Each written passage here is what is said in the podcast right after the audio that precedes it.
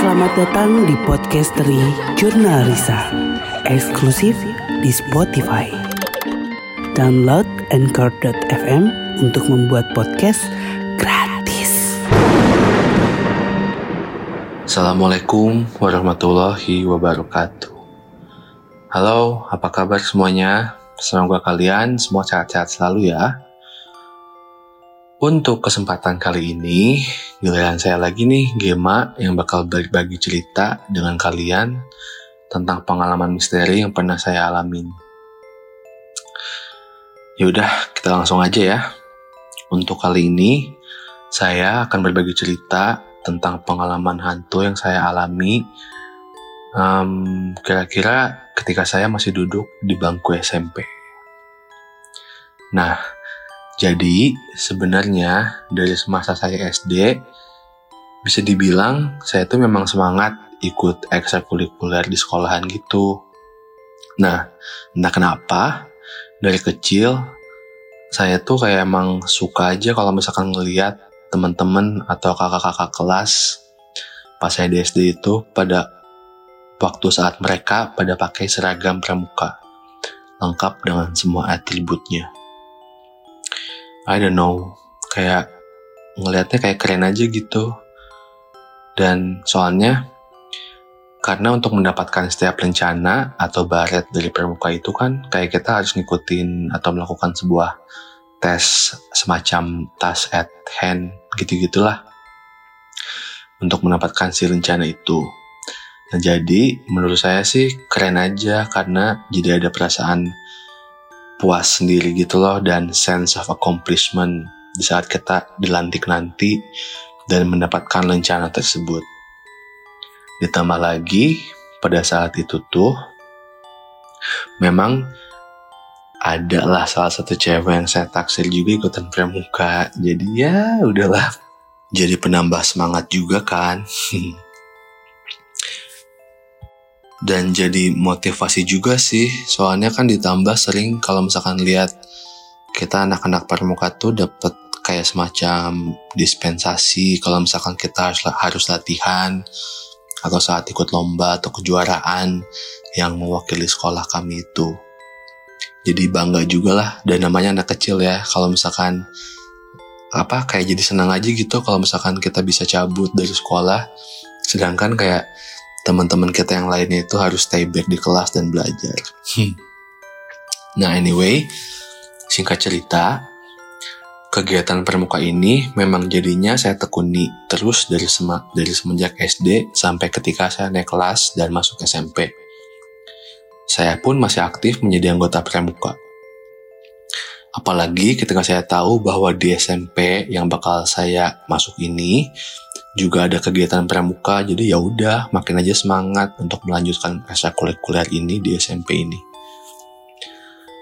Nah, seperti kalian tahu, kalau misalkan masuk ke SMP atau SMA baru gitu kan suka ada kayak orientasi sekolah gitu atau juga dinamain ospek.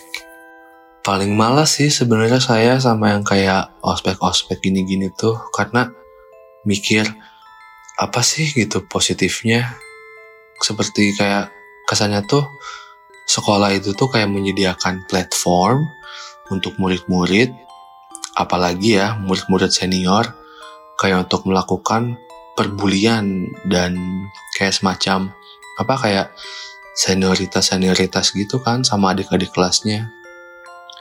Kalau sekarang masih ada nggak sih kayak kayak ospek-ospek gitu di sekolahan kalian? Let me know ya Nah, kenapa saya cerita tentang masalah ospek ini? Karena kejadian yang saya alami ini tuh kebetulan terjadi ketika saya ospek di sekolah saya ini. Sebenarnya bukan di sekolahnya sih, tapi eh cuman ya udah um, just stay tune nanti kalian pun tahu sendiri. Jadi kan sebenarnya memang kita kan suka kayak ada apa semacam ospek-ospek sekolahan yang kita di marah-marahin terus kayak disuruh minta tanda tangan semua anak-anak osis gitu gitulah kayak degli sih kalau misalkan sekarang mikir kayak apa gitu tujuannya. Tapi mungkin ya mungkin kalau misalkan sekarang saya mikir kayak udah dewasa itu itu kayak jadi kayak semacam apa ya kayak icebreaker kali ya biar kita tuh jadi lebih familiar dengan kawasan sekolah dan kakak-kakak kelas dan juga teman-teman baru yang mungkin ya masih bisa dibilang pada out of their comfort zone juga kan. Dengan datang ke sekolah baru dengan orang-orang yang dikenal dan ya with the new environment juga. Kalau dipikir-pikir setelah cerita ini jadi kayak kangen juga ya masa-masa sekolah dulu apalagi pas masa SMA so many memories. Emang bener ya SMA itu. Kata orang-orang juga seru. Anyway nah jadi seselesainya ospek atau orientasi di sekolah ini tuh penderitaan saya tuh belum berakhir di sini. Karena yang gitu tadi kan saya memutuskan untuk ikut pramuka. Jadi ya otomatis ospeknya pun jadi double. Sedih gak sih jadi zaman dulu tuh ada yang namanya persami atau juga disebut um, apa perkemahan Sabtu Minggu nah inilah di saat di mana semua itu terjadi jadi pada waktu itu kan memang um, itu tuh kayaknya lagi awal-awal baru-baru deh yang kita tuh hari Sabtu tuh libur. Jadi kan kalau sekarang memang Sabtu memang udah libur kan ya. Nah jadi saat itu tuh kita anak-anak pramuka diinstruksikan untuk ikut acara perkemahan ini atau juga persami. Ya saya kira kan kayak bakal kita pergi jauh ke hutan-hutan gitu loh camping belantara apa gimana gitu ya. Ya ternyata kita cuman campingnya di sekolah. Tapi sebenarnya kalau dipikir-pikir serem juga loh kalau misalkan camping di sekolah gitu kayak kesannya kan kayak apa suasana baru aja yang biasanya kita ke sana di siang hari ya untuk belajar seperti biasa. Nah ini tuh yang kayak bayangin kita bakal nginep di sekolah dan tidur di apa di kelas-kelas yang kosong gitu-gitu. Lumayan serem juga kan? Dan semacam kayak cerita-cerita atau rumor-rumor tentang kelas-kelas yang angker atau enggak yang kayak pojok-pojok yang angker atau nggak toilet yang serem apa gimana tuh jadi kayak apa ya jadi kayak semacam um, teman kita selama kita berkama ini di sana. Lagian eh by the way intermezzo kalian tahu gak sih kalau misalkan zaman dulu yang seangkatan-angkatan saya ini ya kayak kita tuh ada ada rumor yang namanya apa? Mister Gepeng gitu loh hantu yang katanya tuh ada hantu Gepeng di toilet apa gimana. Kayak sebenarnya absurd juga sih ya yang kayak kenapa dinamain Mister Gepeng? Anyway jadi um, kita mulailah perkemahan ini ya. Pada hari Sabtu itu dimulai hari perkemahan kami. Dan hari itu dimulai dengan sebuah aktivitas pramuka seperti biasa aja.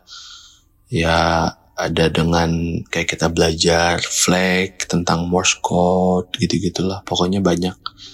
Dan api unggun dan lain-lain. Nah setelah selesai kita api unggun dan kita apa otomatis kan itu itu udah malam kan ya. Setelah selesai mal setelah selesai makan malam kita api unggun dan juga biasa kan suka ada kayak drama-drama nanti kayak kita jadi dimarahin sama kakak-kakak kelas gitu loh. Nah, setelah semua drama pun usai, kami pun dibolehkan untuk tidur di ruang kelas yang saya sebut tadi dengan teman-teman saya yang lainnya. Di situ saya mulai merasa tenang sih karena saya pikir ah udah udah habis nih. Kayak untuk hari ini acara ospek dan lain-lainnya udah selesai. Tinggal kita tidur. Berarti nggak akan ada julid malam-malaman kali ya gitulah yang kayak julid malam julid malaman gak jelas. Ujar saya ke teman-teman.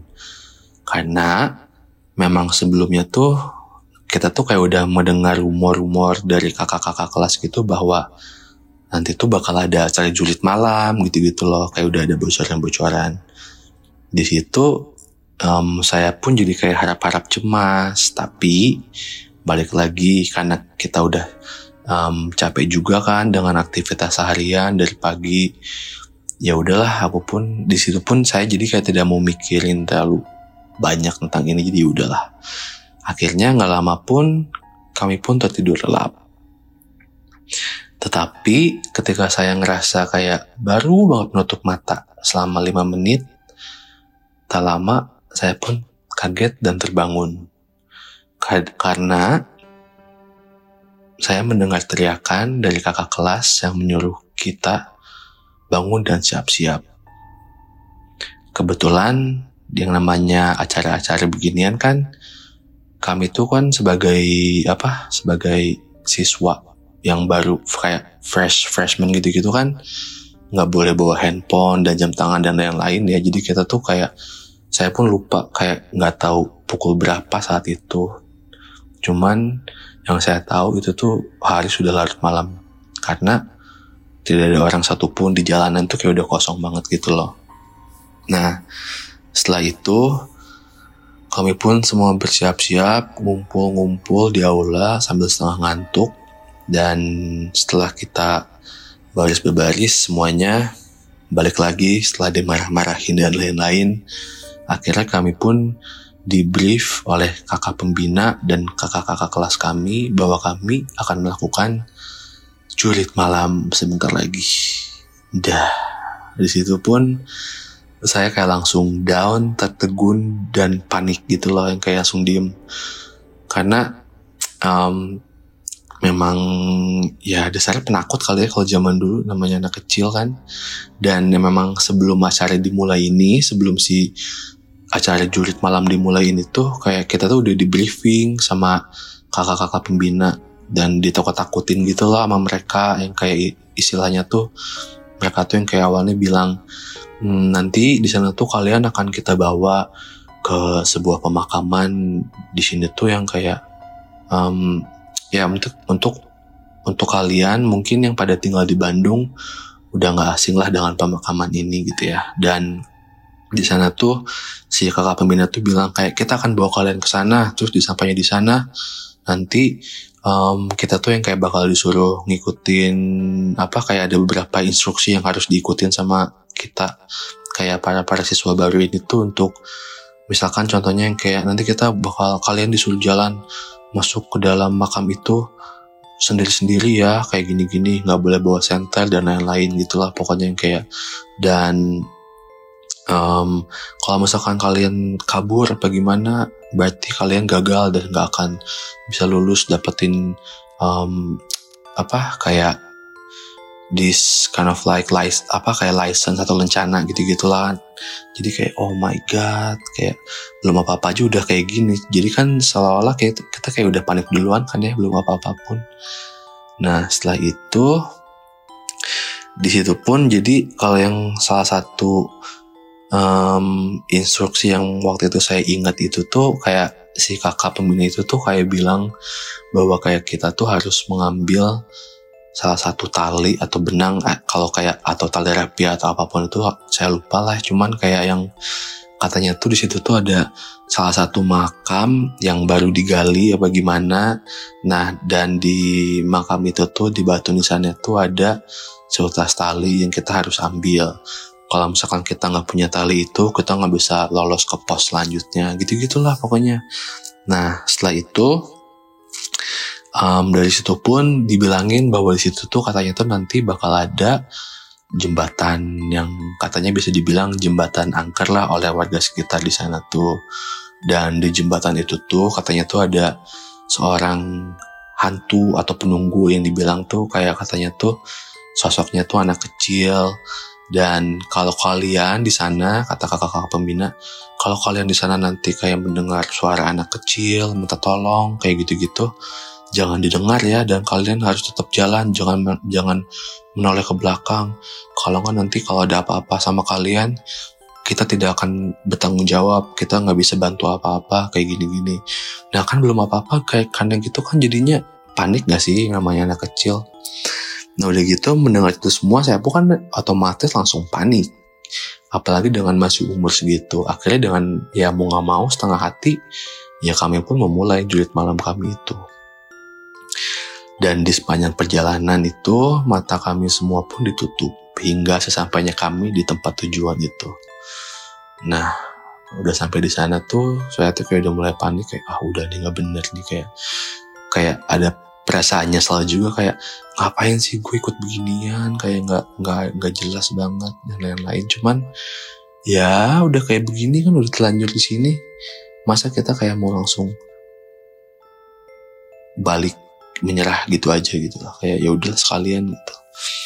Nah sesampainya di sana um, waktu saya buka mata sebenarnya rada tenang. Sebenarnya um, agak-agak tenang juga karena um, pas saya buka mata tuh nggak nggak sesaram yang saya pikirin gitu loh. Yang kayak um, di kawasan itu masih terang banyak lampu dan banyak kayak perumahan-perumahan sekitaran situ. Jadi kayak oh elah kayak gini mah nggak apa-apa lah ya gitu. Dan ternyata itu tuh cuman baru kita sampai di pintu masuk. Cuman sebenarnya um, pemakaman yang kita datengin ini tuh bukan pemakaman yang tadi um, kakak pembina saya bilang yang ditakut-takutin itu. Ini tuh beda beda pemakaman lah istilahnya tuh yang kayak kalau di um, pemakaman sini tuh um, gimana ya yang kayak lebih rapi gitu loh istilahnya yang kayak dan semua kuburan-kuburan dan makamnya pun yang kayak se apa kayak udah di semen dan di beton kayak gitu-gitu. Jadi um, saya mikir ah oh ini mah lebih aman lah gitu. Jadi itu yang kayak istilahnya nggak akan bisa gimana gimana kalau misalkan ada zombie atau apa pun. Karena kan aku um, karena kan saya mikir kayak mereka semua kayak di peti gitu gitulah sebenarnya nggak ngaruh juga sih ya. Anyway nah setelah itu julid malam pun dimulai.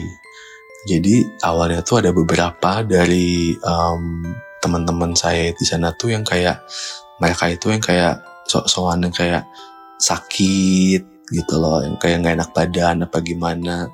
Terus sebenarnya saya apalagi mungkin kakak-kakak pembina yang lain pun tahu kalau misalkan mereka itu ngomong gitu karena ya alasan doang karena takut sebenarnya. Jadi biar nggak disuruh masuk ke dalam si pemakaman ini jadi mereka pakai alasan itu. Jadi pas um, di situ tuh kakak pembinanya tuh bilang kayak oke okay, di antara kalian siapa aja yang ngerasa nggak um, berani atau kurang enak badan apa pun itulah katanya yang kayak yang nggak bisa ke dalam. Ya udah ikut ikut saya ya gitu. Di situ tuh kayak mereka pada cabut kayak wih saya, um, di situ pun kayak saya tuh mikir kayak ih enak banget nih mereka yang kayak gitu tinggal udah dibalikin gitu aja kayak ditemenin sama si kakak pembina untuk lewatin si ke pemakaman itu. Nah ternyata singkat cerita selesainya nanti pas saya tanya ke teman-teman saya ada beberapa yang nggak um, ikut julid malam ini ternyata pas mereka dibawa ke tengah pemakaman itu tuh katanya mereka itu dilepasin di sana gitu loh yang kayak langsung dimarah-marahin kayak saya tahu kalian bohong apa gimana kayak gini-gini. Um, udah dari dari sini sekarang kalian jalan ya sampai ke sana sampai ke keluar sampai ke um, pintu pintu keluar si pemakaman ini katanya. Kalau enggak kalian tidak lulus gitu-gitu. Jadi yang kayak jebakan Batman juga sih sebenarnya nah anyway setelah itu ya udahlah akhirnya kayak saya pun dan beberapa teman saya yang lain kayak udah langsung mulai memberanikan diri untuk memulai julid malam ini. Dan ingat ya ini tuh kita tuh harus jalan sendiri-sendiri dan tanpa lampu. Jadi julid malam pun dimulai. Saya pun jalan sendiri menyusuri kawasan pemakaman ini. Awalnya tuh wah udah panik sih, udah panik banget kayak keringet dingin kayak udah ngerasa kayak oh my god gitu loh. Karena bayangin aja ya namanya juga pemakaman lah ya, ya udah pasti yang namanya sepi dan gelap nggak ada lampu sama sekali gitu. Dari awal masuk sih masih terang soalnya kan mungkin itu adalah gate-nya kan. Situ yang kayak oke okay lah bisa nih bisa nih gua kayak gitu-gitu. Cuman setelah makin dalam makin dalam kayak ini lumayan creepy lumayan spooky juga ya gitu nah di dalam itu tuh um, sebelumnya itu kami sudah diinstruksikan untuk mengikuti kayak semacam jalan setapak dengan lilin-lilin yang sudah dipasang sebelumnya oleh kakak-kakak pembina di rute yang akan kami lewati tadi. Seolah-olah sebagai penunjuk jalan lah biar kami pun tidak tersesat di sana. Di sepanjang jalan ini, saya pun kayak mulai mendengar suara-suara aneh. Dimulai dari yang kayak seperti suara kresek-kresek gitulah yang kayak semacam ada orang atau enggak something di rumput-rumputan kalau nggak kadang tiba-tiba ada um, saya mendengar suara lemparan batu cuman tidak ada orang apa gimana gitu-gitu um, beberapa kali pun saya pun mendengar seperti suara orang menangis atau tiba-tiba ada juga yang teriak dengan kencang dari kejauhan di antara semak-semak belukar. Di situ saya udah panik sih dan ketakutan, tetapi samar-samar dari salah satu nisan itu saya melihat ternyata ada kakak kelas yang mendampingi kami dari kejauhan. Di situ, di, karena melihat itu, saya jadi agak mulai tenang sedikit sih karena mikir, oh iya juga sih ya, gak mungkin lah ya kita bakal dilepas begitu aja, apalagi di pemakaman.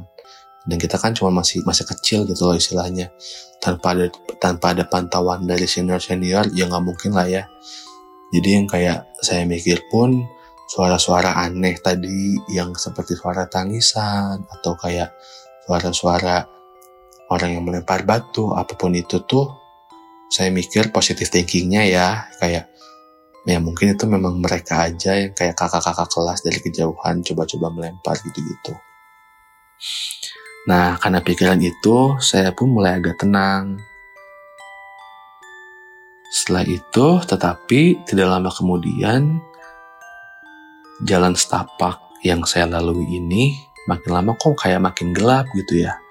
Lilin-lilin yang tadinya menerangi perjalanan saya pun semakin jarang terlihat. Dalam hati saya pikir, apakah saya tersesat? Itu sih yang ada di benak saya pertama kali. Saya ingat betul, saking gelapnya malam itu, jalan yang saya lalui hanya bisa terlihat oleh sinar lampu kota dari kejauhan. Dan hanya dari terangnya sinar bulan malam itu. Cile. Saya pun terus berjalan mengikuti jalan setapak ini. Tak lama, dari kejauhan, saya melihat seorang kakek-kakek yang berdiri dengan postur yang agak membungkuk sedikit di dekat salah satu makam.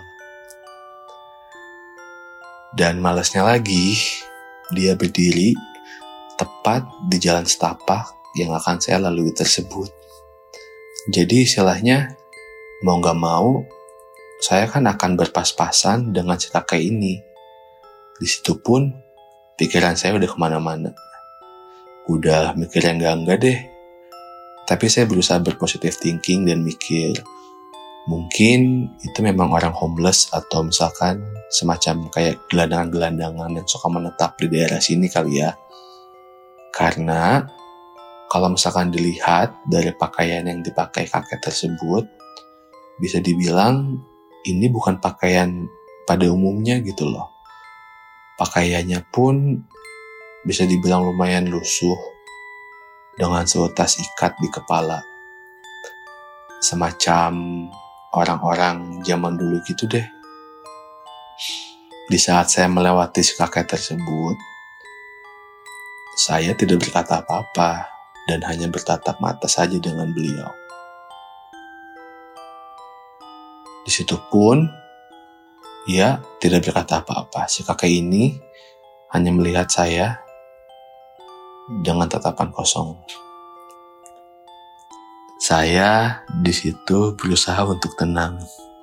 Padahal sebenarnya di dalam hati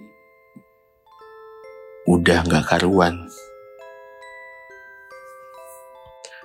Dan tanpa saya sadari, Jejak langkah saya pun semakin lama semakin cepat, seolah-olah ingin menghindari si kakek tersebut. Karena perasaan saya nih ya, saya mendengar ada suara langkah-langkah yang sebenarnya seperti mengikuti langkah saya dari belakang seperti kalian tahu sendiri lah ya kalau misalkan kalian jalan sendiri atau gimana dan kalian ngerasa yang kayak kok seperti ada yang ngikutin di belakang kita nah itulah yang saya rasain waktu itu. Tapi ketika saya berusaha untuk menengok ke belakang, ya betul sekali. Ya kalian udah bisa mendebak sendiri lah ya. Ternyata nggak ada siapa-siapa di belakang saya. Karena itu, ya udah, udah makin nggak jelas. Saya udah nggak tahu jalan ke mana, gitu-gitu. Karena fokus dengan ketakutan saya dengan si kakek tersebut, saya pun akhirnya memang benar-benar kehilangan arah di pemakaman ini. Saya tidak bisa melihat lagi lilin-lilin yang tadinya menjadi penunjuk rute kami. Mulailah di situ saya pun panik. Setelah berusaha untuk tenang dan mengingat-ingat lagi jalan yang jalan yang saya lalui sebelumnya, di situ pun saya mulai terkaget lagi karena dari kejauhan saya bisa melihat semacam lampu atau lilin. Tapi semakin dekat, semakin dekat, saya pun terkaget karena saya melihat si sosok kakek tersebut yang saya lihat sebelumnya berada di depan saya sekarang. Di sini, anehnya kakek ini berubah. Semacam si kakek ini terlihat seperti lebih muda, kayak lebih gagah gitu. Meskipun pakaian yang ia pakai masih bisa dibilang pakaian zaman dahulu, bukan pakaian sekarang gitu ya. Tetapi dengan paras yang susah-susah dibilangnya sih ya yang kayak bisa jadi kayak lebih gagah dengan pakaiannya daripada pakaian yang ia pakai sebelumnya. Dan di situ pun um, si kakek ini tuh membawa semacam patromak atau saya tetap saya nggak tahu apa ya kayak semacam lilin atau enggak kayak lampu yang zaman dulu gitu loh. Um, semacam kayak lampu gas di situ saya mulai agak kebingungan gitu loh. Kayak saya mikir, lah ini kan bukan kakak yang tadi saya lihat di sana. Terus kenapa nggak lama kemudian ada di sini dengan pakaian yang beda dan kelihatan lebih fresh, kayak sudah melalui makeover bagaimana gitu. Dan jadinya kok tiba-tiba ada di depan saya gitu loh. Padahal saya yakin banget bahwa dia itu ada di belakang saya sebelumnya. Tetapi sebelum saya bisa berkata apa-apa, si kakek ini pun tiba-tiba berbicara. Badai kamana jang? Di situ saya cuma diam tak bisa berkata-kata. Karena saya diam tak menjawab pertanyaan si kakek tersebut, Tak lama, si kakek ini pun menunjuk ke se ke sebuah arah seolah-olah seperti memberi saya petunjuk untuk ke mana saya harus pergi. Di situ pun dengan terbing dengan kebingungan saya hanya mengangguk dan langsung jalan mengikuti arahan si kakek tersebut. Tak lama kemudian saya bisa melihat lilin-lilin yang sebelumnya memang sudah ada di situ untuk membimbing kami agar tidak tersesat. Sampainya saya di pos terakhir, setelah, setelah saya bisa berhasil keluar dari pemakaman tersebut, saya tuh bisa melihat kepanikan dari wajah-wajah kakak-kakak pembina kami. Karena salah satu kakak pembina kami itu bercerita bahwa saya tuh telah hilang di sana lebih dari dua jam di pemakaman tersebut, dan mereka semua kepanikan, mencoba untuk mencari saya. Di situ pun saya dengan polosnya hanya ter, hanya ter, terbingung, bengong, keheranan. Soalnya seingat saya, saya tuh menyus, menyusuri pemakaman tersebut tak kurang dari 15 menit. Palingan maksimal 20-25 menit lah. Di situ pun saya keheranan karena istilahnya Harusnya kan saya bisa mendengar suara-suara si kakak-kakak pembina di saat mereka mencari saya. Karena mereka bilang di saat mencari saya pun, mereka pun sam sampai teriak-teriak memanggil nama, nama saya. Tetapi tidak ada yang menjawab. Singkat cerita, seselesainya julid malam tersebut, um, kami pun semua kembali ke sekolahan dan tak lama lagi pagi pun datang. Yang seharusnya kita bisa tidur kembali seselesai acara julid malam ini karena ceritanya saya hilang dan para kakak-kakak dan semua teman-teman saya kesibukan mencari saya Ya, tak terasa pun matahari pun sudah mulai terbit dan kami pun mengakhiri acara persami kita pada minggu itu. Beberapa hari kemudian, saya pun menceritakan hal yang saya alami di saat, di saat julid malam kemarin kepada kakek saya.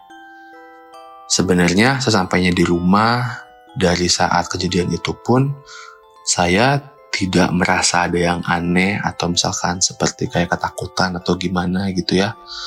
Di situ pun kayak seperti ya udah saya cuma kayak menjalani hari-hari seperti biasa, seperti kayak nggak ada apa-apa aja. Tetapi karena saya penasaran, saya pun menceritakan apa yang saya alami kepada kakek saya tersebut.